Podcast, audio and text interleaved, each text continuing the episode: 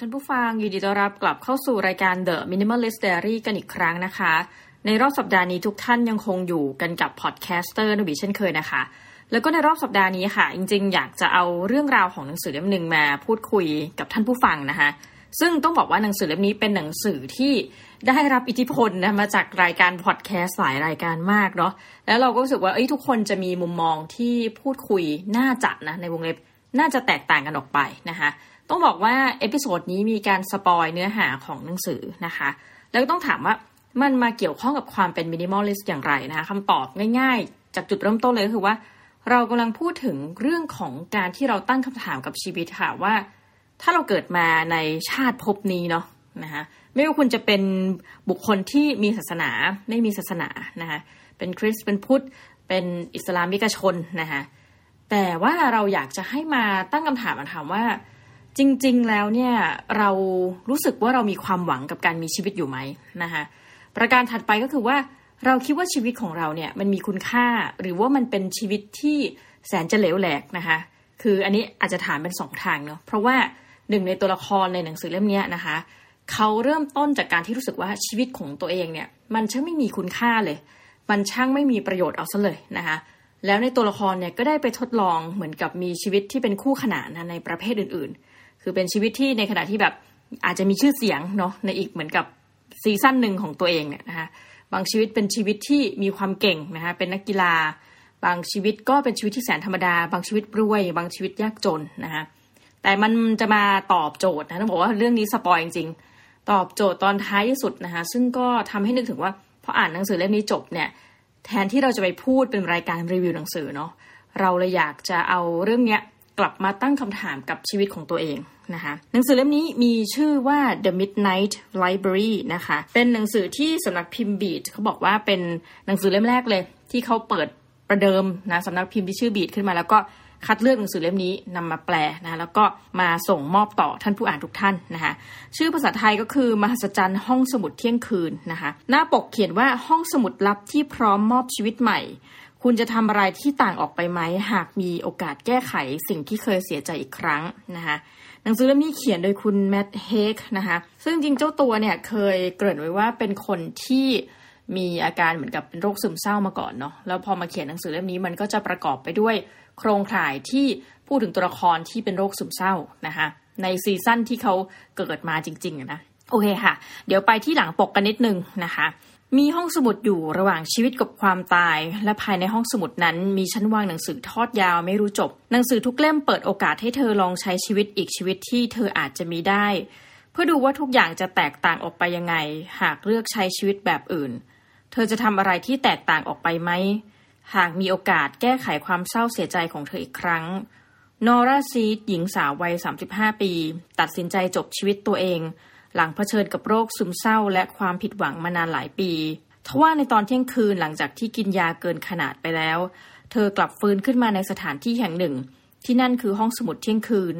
แล้วเธอก็ได้พบกับ Mrs. Elm บรรณารักษ์ห้องสมุดที่เธอสนิทในสมัยที่เรียนมัธยม Mrs. Elm ให้นอร่าดูหนังสือแห่งความเศร้าเสียใจ ซึ่งบันทึกทุกเรื่องราวที่เธอเคยเสียใจไว้ แล้วเสนอให้นอร่าได้ลองใช้ชีวิตอีกครั้ง ชีวิตที่เป็นไปได้อันไม่จำกัดที่นอร่าเคยเสียใจที่ไม่ได้เลือก เพื่อที่เธอจะได้กลับไปแก้ไขมันอีกครั้ง โดยทบทวนชีวิตที่ผ่านมาแล้วดูว่าชีวิตแบบไหนกันแน่ที่เป็นชีวิตที่ดีแท้สำหรับนอร่า แต่มีเงื่อนไขว่าหากเส้นทางที่เลือกกลับไปนั้นทำให้เธอผิดหวังอย่างที่สุด นอร่าจะต้องกลับมาที่ห้องสมุดเที่ยงคืนแห่งนี้ทุกครั้งไป นอร่าจะค้นพบชีวิตที่ไม่ต้องเสียใจอีกต่อไปไหม แต่ชีวิตที่ดีและไม่ทำให้เสียใจเช่นนั้นมีอยู่จริงหรือ นี่คือนวนิยายสุดประทับใจของแมทเทคที่ชวนให้ทุกคนตั้งคำถาม และค้นหาความหมายของการมีชีวิตอยู่ หนังสือที่ได้รับรางวัล Best Fiction ของ Goodreads Choice Award นะประจำปี 2020 และได้รับการคัดเลือกใน A Good Morning America Book Club Pick นะคะหนังสือเล่มนี้นะคะจริงๆ หนาประมาณ 400 หน้านะคะ แล้วก็ราคาเต็มนะคะตามปกก็คือ 379 บาท คือส่วนตัวเนี่ยเป็นผู้สั่งหนังสือเล่มนี้เข้ามายังห้องสมุดของมหาวิทยาลัยนะคะ ตามหลักการของความเป็น minimalist อย่างสุดซึ้งเลย พออ่านจบแล้วรู้สึกอยากจะเอาเรื่องนี้มาพูดในรายการจริงๆนะคะต้องบอกว่าเป็นความตั้งใจ คือเรื่องของเรื่องก็คือว่านอร่าซีดเนี่ยอย่างที่ได้เกริ่นไปนะก็คือตัดสินใจฆ่าตัวตาย เพราะว่าเธอมีความเศร้าเสียใจหลายประการเกี่ยวกับชีวิตของเธอหนึ่งก็คือเธอถูกไล่ออกจากงานนะคะเพราะว่างานที่เธอกำลังทำเนี่ยมันก็เหมือนกับเจ้านายมองว่าโอเค คือเขาต้องเหมือนกับเศรษฐกิจไม่ค่อยดีเนาะยังไงก็ต้องปลดคนออกแล้วนอร่าซีดเองเนี่ย ก็เหมือนกับมีความซึมเศร้าบ่อยเกินไปนะคะก็อาจจะไม่ได้พูดออกมาตรงๆ แต่ว่าที่สุดแล้วเธอก็ถูกออกจากงาน แล้วเธอก็กลับมาค้นพบว่าแมวที่เหมือนกับเป็นสิ่งเดียวที่ยึดเหนี่ยวเธอไว้บนโลกใบนี้เนาะก็กลับมาเสียชีวิตนะเธอก็ได้แต่คร่ำครวญว่า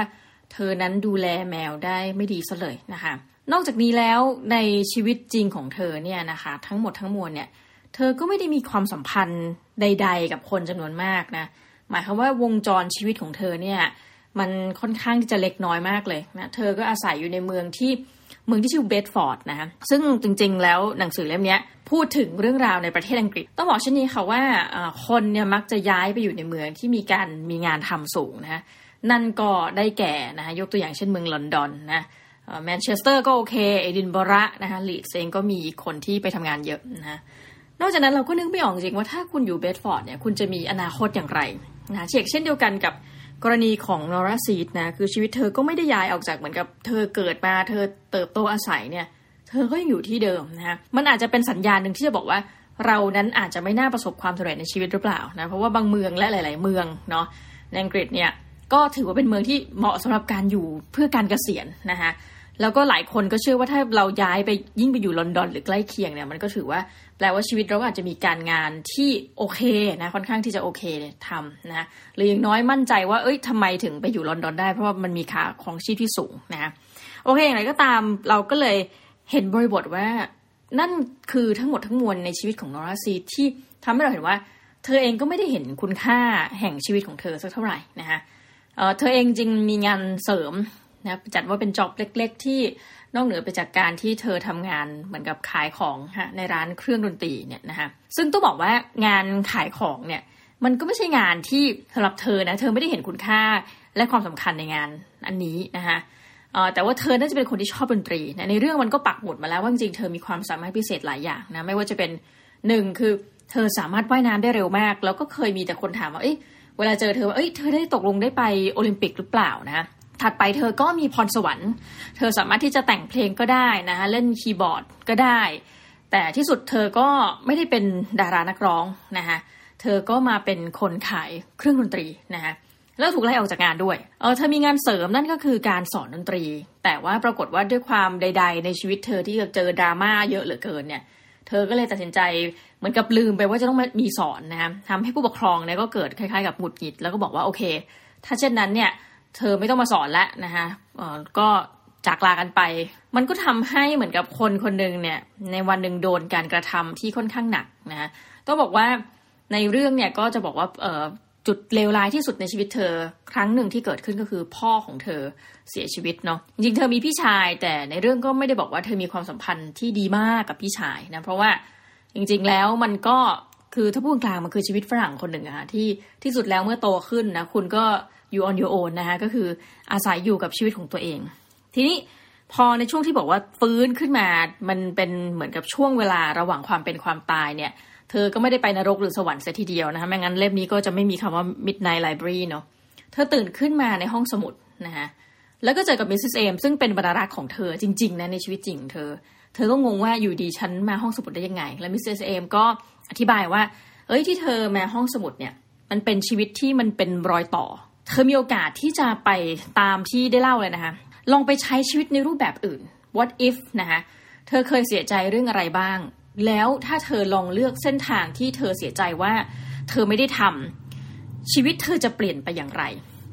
ยกตัวอย่างเช่นนะคะที่บอกเธอเคยอาจจะได้เป็นนักกีฬาโอลิมปิกหรือเปล่านะถ้าเธอกำลังไปต่ออะเนาะกับการว่ายน้ำนะคือในชีวิตจริงเธอจบ เอกปรัชญามานะเรียนด้านปรัชญา แล้วก็เคยอยากจะเรียนต่อโท แต่ก็เหมือนไม่ได้ทำอะไรค่ะคือจบปรัชญาเนาะแล้วก็มาทำงานที่มันไม่ได้ตรงกับสาย ถัดไปก็อะหรือว่าเธอจะมีชีวิตที่เปลี่ยนไปละ่ะ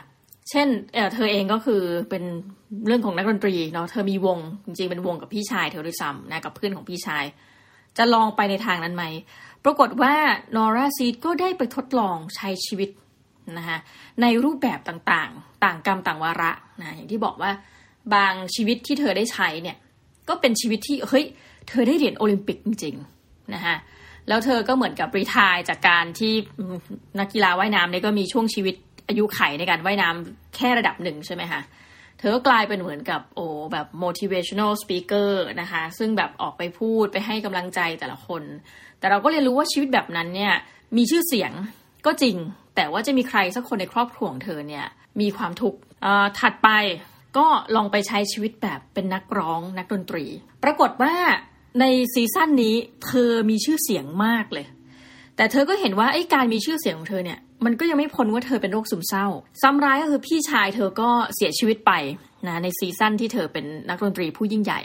จริงๆ เธอเองเป็นแฟนนะกับดาราด้วยนะผู้คนที่มีชื่อเสียงเหมือนกัน แล้วก็เลิกลากันไปอะไรเงี้ยซึ่งที่สุดแล้วเออมันทำให้เห็นค่ะว่าต่อให้เราอยากที่จะเปลี่ยนชีวิตของตัวเองยกตัวอย่างเช่น เราเป็นคนธรรมดาสามัญแล้วรู้สึกว่าเราไม่มีอะไรพิเศษ วันหนึ่งอยากจะรู้สึกพิเศษขึ้นมา แล้วคุณได้สิทธินั้น อยากจะรวยขึ้นมานะอยากประสบความสำเร็จเป็นที่ยอมรับนับถือนะให้แบบมีคนอีกหลายคนคอยติดตาม ก็ได้มา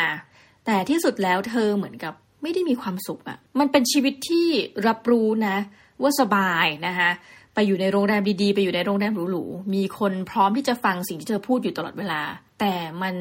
ไม่ใช่ชีวิตที่น่าปรารถนาอย่างที่คิด ชีวิตที่ประสบความสำเร็จไม่ใช่เท่ากับว่าชีวิตที่มีความสุข แล้วเธอก็วนเวียนไปในหลายชีวิตค่ะ บางชีวิตเธอก็ เป็นเจ้าของไร่องุ่นนะคะบางชีวิตเธอก็บอกว่าจริงๆ เธอมีความคิดวูบหนึ่งว่าถ้าแบบเธอเป็นนักธรณีวิทยาเนี่ย มันจะเป็นยังไงนะนะคะเขาก็จัดไปเลยนะ ให้เธอไปอยู่กับเหมือนกับนะทางแอนตาร์กติกาอะไรแบบนั้นนะคือเดินทางไปแล้วก็ไปในนามของนักวิทยาศาสตร์ ปรากฏว่าจริง ๆ เธอก็เหมือนกับในแต่ละชีวิตที่เปลี่ยนไปเนี่ย เธอเหมือนกับได้สงบลง สงบลงแล้วก็เข้าใจในจิตใจของเธอนะคะ ในซีซั่นที่เธอไปยังขั้วโลกเนี่ยนะคะเธอก็พบว่ามันมีเหตุการณ์หนึ่งคือ เธอต้องเหมือนกับเป็นยามเฝ้า ว่าแบบถ้ามีหมีขั้วโลกมาอะไรเงี้ยให้แบบตีคองร้องเปล่านะแล้วก็ไล่หมีออกไปอะไรเงี้ยปรากฏว่าเธอก็เผชิญหน้ากับหมีจริงๆนะแล้วหมีมันก็มันไม่มีมันไม่มีอิมมชั่นอลว่าฆ่าคนด้วยความแค้นเนาะแต่มันฆ่าเพราะมันอยากจะกินนะเพื่อความอยู่รอด เธอกลับรู้สึกนะโมเมนต์นั้นว่า เธอไม่อยากตายในชีวิตอื่นนะคะก่อนหน้านี้เธอจะรู้สึกว่าเฮ้ยเธอแบบ ทำไมต้องให้เธอมาทดลองใช้ชีวิตเพราะเธออยากจะตายอยู่แล้วอะไรเงี้ยแต่ทำไมเธอยังไม่ตายเนาะแต่ณโมเมนต์นั้นเธอรู้สึกถึงความสงบนะความสงบที่ชีวิตไม่ต้องสบายก็ได้นะการไปอยู่ในที่ที่มีอากาศหนาวเนี่ยตื่นขึ้นมาบนเรือนะคะเพื่อไปทดลองวิทยาศาสตร์อะไรเงี้ย มันไม่ใช่ชีวิตที่สบาย แต่เธอกลับได้เรียนรู้ว่าเฮ้ยไอชีวิตที่เงียบแบบเนี้ยนะชีวิตที่ดูเหมือนกับว่าไม่ได้ส่งผลกระทบอะไรต่อคนจำนวนมากนะยกตัวอย่างเช่น หรือว่าคนอาจจะไม่รู้จักเธอเป็นจำนวนเยอะ แต่มันกลับเป็นชีวิตที่มีความสงบ นะคะแล้วพอตอนหมีจะกินเธอเนี่ยเธอก็ค้นพบว่าเฮ้ยเราไม่ได้อยากตายนี่หว่านะแต่นี้เราก็อาจจะโน้ตส่วนตัวแบบหรือว่าเธอไม่อยากตายแบบประธานโทษนะคะแบบตายอย่างไม่ผิดธรรมชาติหรือเปล่านะคะแต่ในที่สุดแล้วเรื่องมันก็จะดำเนินไปค่ะ แล้วก็ให้เรียนรู้ว่าจริง ๆ แล้วชีวิตที่เราเป็นอยู่นี้นะคะอย่าไปคิดนะในในตอนท้ายของเรื่องมันจะพยายามบอกว่าโอเคนี่พยายามจะไม่สปอยหมดเนาะมันจะพยายามบอกว่า อย่าไปคิดว่าชีวิตเราเนี่ยมันช่างไม่มีความหมายชีวิตเราเนี่ยมันช่างไม่มีคุณค่า เพราะเธอก็จะกลับไปเห็นนะคะว่า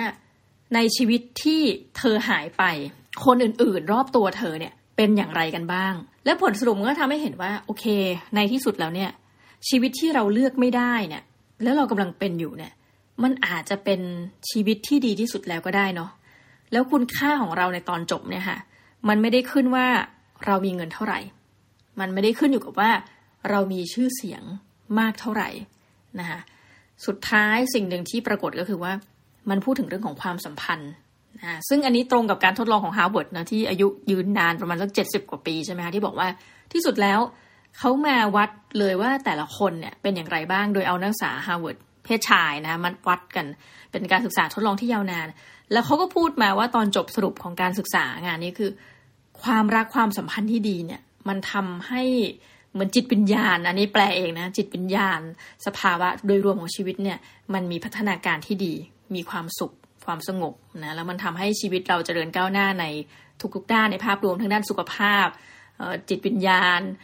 การทำงานและอื่นๆนะคะซึ่งจริงๆ มันก็อาจจะเป็นการตอบโจทย์แบบเดียวกันว่าเฮ้ยที่สุดแล้ว ถ้าเรามีความรักนะคะอาจจะไม่ต้องแบบโหแบบมีคนรักก็ได้ในชีวิตนี้เฮ้ยแต่คุณไปดูซิว่าพ่อแม่ของคุณเนี่ย คุณได้ติดต่อพ่อแม่คุณหรือเปล่านะบางคนทำงานห่างไกลจากพ่อแม่ คือส่วนตัวนี่เป็นคนบกพร่องเรื่องนี้มากเนาะนะโบกเข้าเรื่องตัวเองหน่อย ก็บกพร่องนะพออ่านหนังสือเล่มนี้ก็รู้สึกจริงว่าเออ ถ้าเรามีความสัมพันธ์ที่ดีเนาะคนในบ้านเราเนี่ยแน่นอนเกิดมาเติบโตมาด้วยกันพี่น้องพ่อแม่ มันต้องมีคนที่และเราเองเนี่ยไม่ถูกใจเขาเขาเองก็ไม่ถูกใจเรา บางครั้งพ่อแม่อาจจะพูดทำให้เราเสียใจนะเช่นเดียวกับพี่น้อง และในทางเดียวกันในทางกับกันเราเองก็เป็นคนทำให้ชีวิตเขามีบาดแผล เช่นเดียวกัน แต่ว่าที่สุดแล้วนะคะทุกท่านส่วนตัวเนี่ยเคยเป็นคนที่มีความโกรธนะโกรธแล้วก็เก็บความโกรธนั้นไว้อายุก็อย่างอาจจะโกรธคนในครอบครัวนะไม่ว่าจะด้วยเหตุผลใดก็ตามเนาะณจุดหนึ่งทุกท่าน จุดที่เรารู้สึกโตพอแล้วก็ย้อนกลับไปก็รู้สึกว่า เออถ้าเป็นเราเองเนี่ย ในวันนั้นเราก็อาจจะตัดสินใจทำแบบนั้น หรือเรารู้นะว่าการตัดสินใจแบบนั้นมันคือความผิด นะมันคือความผิดพลาดจริง ๆ ถึงแม้รู้ทั้งรู้นะคะแต่นั่นมันคือชีวิตของมนุษย์ทุกท่านว่า เราไม่อาจที่จะสามารถควบคุมตัวเองได้หนึ่งร้อยเปอร์เซ็นแต่เราเป็นคนที่โอเค เมื่อเรามีการกระทำนั้นแล้ว คุณเป็นเจ้าของผลแห่งการกระทำนั้นนะคะคือเรามองย้อนกลับไปในเหตุการณ์ที่เรายกตัวอย่างนะเป็นเหตุการณ์ที่เราโกรธคุณพ่อมากๆอะไรอย่างเงี้ยเนาะหรือแบบว่ารู้สึกผิดหวัง แต่พอย้อนกลับไปแล้วก็กลับมามองที่ปัจจุบัน ทุกท่านเชื่อไหมว่าการที่เราต้องใช้คำว่า เก็บความโกรธเกลียดชังเนี่ย เอาไว้เนี่ย มันไม่ได้ก่อให้เกิดประโยชน์นะคะหรือว่าทุกครั้งที่มีเรื่องอื่น ๆ ที่มันเข้ามาปะทะในชีวิตเนาะแล้วเราก็จะย้อนหรือว่าคุณพ่อพูดถึงเรื่องย้อนไปเนี่ย แล้วเราก็จะรู้สึกโกรธแบบว่าโกรธนะทั้งที่มันผ่านโหเหตุการณ์นี้ผ่านมาเป็นไม่รู้กี่ปี จนกระทั่งวันหนึ่งนะทุกท่าน วันที่เราก็จำไม่ได้ว่าทำไมนะ แต่ว่าเราปลดล็อกได้ คือมันคงโตจนเกินกว่าที่จะแบบ เออ ก็เรียนรู้ว่าทุกคนมันมีความผิดพลาดในชีวิตนะมีใครบ้างเหรอไม่เคยทำผิดนะคะแล้วอีกอย่างก็คือว่า คือไม่รู้ว่าจะโกรธไปทำไม คืออันนี้ไม่นับเลยนะว่าเขาเป็น เป็นผู้ปกครองเราเป็นบิดามารดา คือตัดประเด็นนี้ไปเลยแต่รู้สึกว่า โอเค ช่างมันเถอะ ตัดมันซะ แล้วมันจะเป็นความรู้สึกโล่งอย่างหาที่สุดไม่ได้ แล้วเราก็จะเอาเรื่องที่ เออเขา เป็นอย่างเงี้ยนะคือเข้าใจในธรรมชาติของเขา แล้วพร้อมที่จะแซวเขาด้วยแซวแบบว่าไม่ได้ไม่ได้แซะไม่ได้อะไรนะแต่ว่าพร้อมจะแซวเอ้ยเป็นยังไงบ้างช่วงนี้แบบคือมันก็เป็นเป็นความสุขเคยมีเพื่อนคนหนึ่งพูดได้ดีมากเลย คือเราจะมีปัญหาที่ไม่เหมือนกันนะอย่างเพื่อนคนนี้ก็บอกว่าพ่อเขาเนี่ยโหแบบเป็นคนที่ประหยัดมาก ประหยัดจนเขาสึกว่าแต่ก่อนเนี่ยเขาอายที่จะเดินกับพ่อเขาเพราะว่าแต่งตัวก็สำหรับมุมเขาซึ่งเป็นคนที่ชอบแต่งตัวก็อาจจะดูแบบ มันไม่เจ๋งเอาซะเลยอะไรเงี้ยแล้วก็แต่งตัวแบบไม่สมกับเกียรติและฐานะแห่งแบบว่า คือพ่อเขาควรจะแต่งตัวดีกว่านี้อะไรเงี้ยเวลาออกสู่ที่สาธารณะนะพ่อเขาก็บอกว่าจริง ๆ แล้วเนี่ย ถ้าเกิดว่าลูกหาเงินได้เองเนี่ย แล้วลูกก็ใช้เงินของลูกเฮ้ยพ่อก็แฮปปี้แต่เนี่ยก็เป็นเงินที่พ่อหามา แล้วพ่อก็มีสิทธิ์ในการตัดสินใจว่าพ่อก็มีสิทธิ์จะใช้เงินของพ่อไง โอเคไหมแล้วเขาก็เล่าเรื่องนี้ให้ฟังค่ะณวันนั้นคือเขารู้สึกจริงว่าเออ เราอาจจะมีสมมุติคนในครอบครัวเราตรงข้ามเป็นคนชอบใช้เงินเยอะ แต่มันก็เงินเขาเนาะหรือถ้าเขาจะไปสร้างหนี้มันก็หนี้เขาสมมุตินะคะถ้าเกิดว่าเลยเถิดไปถึงขั้นนั้นเนาะมันเป็นภาระของเขานะคะอย่าลืมว่าถ้าเกิดว่าสมมุติว่าคุณพ่อคุณแม่เราเป็นอะไรไปเนี่ยภาระนี่ก็คือเอามรดกที่เหลืออยู่เขาก็หักหนี้ไปใช่ไหมแต่เราเองผู้ซึ่งเป็นทายาทก็ไม่ต้องมีความรับผิดชอบใดนะแล้วก็อยู่ของเราปกติ เห็นไหมเขาเรียกว่าการกระทำณจุดหนึ่งเนี่ยมันยังมีการคัดออฟเลยนะ ว่าแบบไม่ให้ทายาทเนี่ยต้องเข้ามาเกี่ยวข้องเพื่อแบบว่า โอ้โหแบบเป็นหนี้หัวแบะแตกออกไปเท่ากับคุณพ่อคุณแม่มีหนี้อะไรเงี้ยเนาะก็แค่ใช้ในส่วนของเขาเนี่ยแม้เขาจะเสียชีวิตไปแล้วอะไรเงี้ยยกตัวอย่างนะ ซึ่งเราก็แบบเออเนาะคือพอจุดที่มันปลดเนี่ยทุกท่านเฮ้ยมันดีแมากเรารู้สึกว่าหนังสือเล่มนี้อ่านจบเนี่ยเดี๋ยววันนี้พรุ่งนี้เนี่ยเราอาจจะลืมเนื้อหาไปนะแต่แก่นของมันที่ที่น่าสนใจคือว่า ชีวิตนี้มันเป็นชีวิตที่อาจจะดีที่สุดแล้วและเราเองสามารถสร้างผลกระทบกับคนหลายคนได้มากกว่าที่เราคิดถ้าชีวิตของเราหายไปหนึ่งชีวิตเนี่ยก็จะมีคนที่ได้รับผลกระทบนะดังนั้นอตอนนี้นะวันนี้ที่เรามีชีวิตอยู่เนี่ยมันน่าจะทำสิ่งที่ที่ดีที่สุดนะโดยที่ท่านไม่ต้องไปนึกถึงเรื่องเงิน ท่านไม่ต้องไปนึกถึงเรื่องของว่าเราจะต้องมีชื่อเสียงหรือประสบความสำเร็จ เพราะชีวิตมันเป็นเช่นนั้นเอง วันนั้นนั่งคุยกันแล้วเราก็รู้สึกเลยว่า นั่งคิดเองขึ้นมาว่า มันมีปัจจัยที่มันควบคุมไม่ได้อะนะคะทำราชการเกษียณที่ C8 ซึ่งเดี๋ยวนี้เขาไม่ได้เรียก C แต่แล้วยังไงทุกท่านไอการที่จะเลื่อนเป็น 90 11 มันไม่ได้บอกหรอกว่าเราเก่งหรือไม่เก่งเท่ากับคนที่ 9 คนที่ 10 คนที่ 11 ถูกไหมฮะ แต่มันเป็นเช่นนั้นเอง มันคือเป็นปัจจัยที่ควบคุมไม่ได้ เราได้ทำในส่วนของเราแล้วไอ้ที่ควบคุมไม่ได้ เราจะไปเสียใจกับมันทำไมนะคะหรือการแข่งขันใดๆที่ท่านแพ้ แล้วท่านทำดีที่สุดแล้วณเวลาขนาดนั้นนะแต่ท่านต้องตอบคาถามว่าท่านดีที่สุดหรือยังนะหรือว่าการตัดสินใจใดที่ส่วนตัวเนี่ยเคยสูญเสียเงินมาหนึ่งวันเป็นล้านบาทนะจากการลงทุนที่ผิดพลาด ณเวลานั้นสติปัญญาและก็ความผิดพลาดณวันนั้น มันอาจจะเป็นการตัดสินใจที่รู้สึกว่าดีที่สุดแล้ว แล้วมันผ่านไปแล้วท่านเออดังนั้นสิ่งที่สำคัญคือ มันก็เหมือนกับหนังสือเล่มนี้อ่านจบนะ บอกว่าหนึ่ง จงทำใจในการอย่าเรียกว่าทำใจจงมีความสุขตามอัตภาพอย่างที่ตัวเองเป็นนะคะแล้วก็สิ่งใด ๆ ก็ตามที่มันไม่ได้เป็นอย่างที่หวังไม่เห็นเป็นไรเลย และประการถัดไปก็คือว่าอยากจะพูดถึงประเด็นคำว่า resilience ก็คือล้มแล้วลุกทำยังไงก็ได้ให้ชีวิตที่มันล้มอะ่ะและ it's okay it's okay ซึ่งต้องบอกว่าสังคมเอเชีย เราไม่ค่อยพูดถึงประเด็นนี้ เรากลัวจะเสียหน้า แต่ it's okay ค่ะที่เราล้มแล้วเราลุกขึ้นมาใหม่ นะคะรายการ The Minimalist Diary เนี่ยเรามักจะพูดเรื่องการเงินนะส่วนหนึ่งใหญ่ๆเราเลยพูดเรื่องการเงิน แต่มาวันนี้เราก็จะบอกว่าเฮ้ยการเป็นคนรวยมันไม่ได้ช่วยให้คุณมีความสุขในชีวิต ซึ่งจริงไหมมันจริงนะ แต่แต่ต้องบอกอย่างนี้ก่อนว่า ปฏิเสธไม่ได้ว่าการมีปัจจัยที่ 5 คือเงินตราเนี่ยมันก็เป็นสิ่งสำคัญในชีวิตนะคะแต่ว่ายังไงดีล่ะ เรารู้สึกได้ว่าถ้าท่านคำนวณณจุดหนึ่งเนาะถ้าท่านจะเป็น fire นะคะเรียกว่าเป็นพวกอะไรนะ คืออยากเกษียณเร็ว จุดนั้นท่านต้องรู้จักคำว่าพอ หมายความว่าเฮ้ยท่านคำนวณมาแล้วสิบล้านเอาอยู่นะคะด้วยสภาพเงินเฟ้อใด ๆ ท่านจะต้องมีวิธีการคำนวณว่าเอ้ยกเกษียณสิบล้านเอาอยู่แล้วไม่ต้องเกินนี้ หรือบางคนบอกว่าเอ้ยสิบล้านไม่อะเรากเกษียณที่หกล้านได้พอเอาอยู่นะซึ่งทำให้คิดถึงเหตุการณ์ทั้งหมดนี่ที่เราคุยกันมาจริงๆว่า สุดท้ายโอเคเงินเป็นปัจจัยสำคัญ แต่เราเองนั่นแหละที่จะสามารถบอกได้เลยจากการคำนวณค่าใช้จ่ายตัวเองย้อนหลัง 5 ปี เป็นค่าใช้จ่ายรายปีนะบวกกับกระบวนการลงทุนที่เราเห็นแล้วแหละว่าเทรนด์ของการลงทุน เราน่าจะปีที่ขาดทุนสุดเรารับได้ไหมปีที่กำไรสุด หรือปีที่ถั่วเฉลี่ยสี่ห้าปีที่ลงทุนกันมา หรือลงทุนกันมาช่วยชีวิตตั้งแต่คุณทำงานขึ้นมาเนี่ยมันถึงจุดที่พอแค่ไหนนะพอที่จะหยุดแสวงหาความร่ำรวยทางการเงิน แล้วก็ปล่อยให้มัน go with the flow เนี่ยนะคะ แล้วคุณแฮปปี้กับมัน มันก็ใช้ชีวิตอย่างมีคุณค่ากับตัวเองแล้วก็คนอื่นนะโอ้วันนั้นจะเป็นวันที่แบบแฮปปี้มาก คือรู้สึกจริงทุกท่านว่า ณจุดเนี้ยยังไปไม่ถึงของเรื่องอิสรภาพทางการเงิน และก็ยังไม่ได้หยุดนะแต่เราก็มีการคำนวณเขียนงบค่าใช้จ่ายไปเรื่อยๆนะคะแต่รู้สึกจริงว่าวันที่ที่ให้อภัยคนที่ที่เราสึกว่าเฮ้ยเราไปเราไปโกรธเขาทำไมตั้งนาน เราไป อาจจะพูดดีกับเขาแหละ แต่ว่ามันจะมีปมอยู่ในใจหูวันที่ปลดล็อกนะทุกท่านเฮ้ยมันเป็นวันที่มันเป็นวันที่ดีอะและเราจะไม่มีสิ่งที่ติดค้างกับเขาไปอีกตลอดชีวิตจริง ๆ แล้วมองให้มันเป็นเรื่องตลก วันที่เกิดขึ้นในเหตุการณ์เฮ้ยเออมันเป็นเรื่องตลกเว้ยคือ หรือว่าถ้าเป็นเราทำเราอาจจะทำแบบนั้น แล้วมันรู้สึกดีนะคะยังไงก็ฝากไว้ด้วยกับ The Midnight Library นะสำหรับรายการ The Minimalist Diary ของเรานี้ก็ถือเป็นครั้งที่เท่าไหร่ไม่รู้เนาะที่เราจะมีการรีวิวหนังสือแล้วมาเกี่ยวข้องกับความเป็น minimalist นะคะ ขอพลังจงอยู่กับทุกท่านนะคะ แล้วก็เป็น minimalist กันอย่างเข้มแข็งนะคะ มีอะไรก็ฝากข้อความหลังไมค์มาได้นะคะ เราอ่านทุกข้อความจริงๆนะก็คิดถึงทุกท่านแล้วก็กลับมาพบกันใหม่นะคะ ในโอกาสหน้าสำหรับวันนี้รายการ The Minimalist Diary ต้องขอลาไปก่อน สวัสดีค่ะ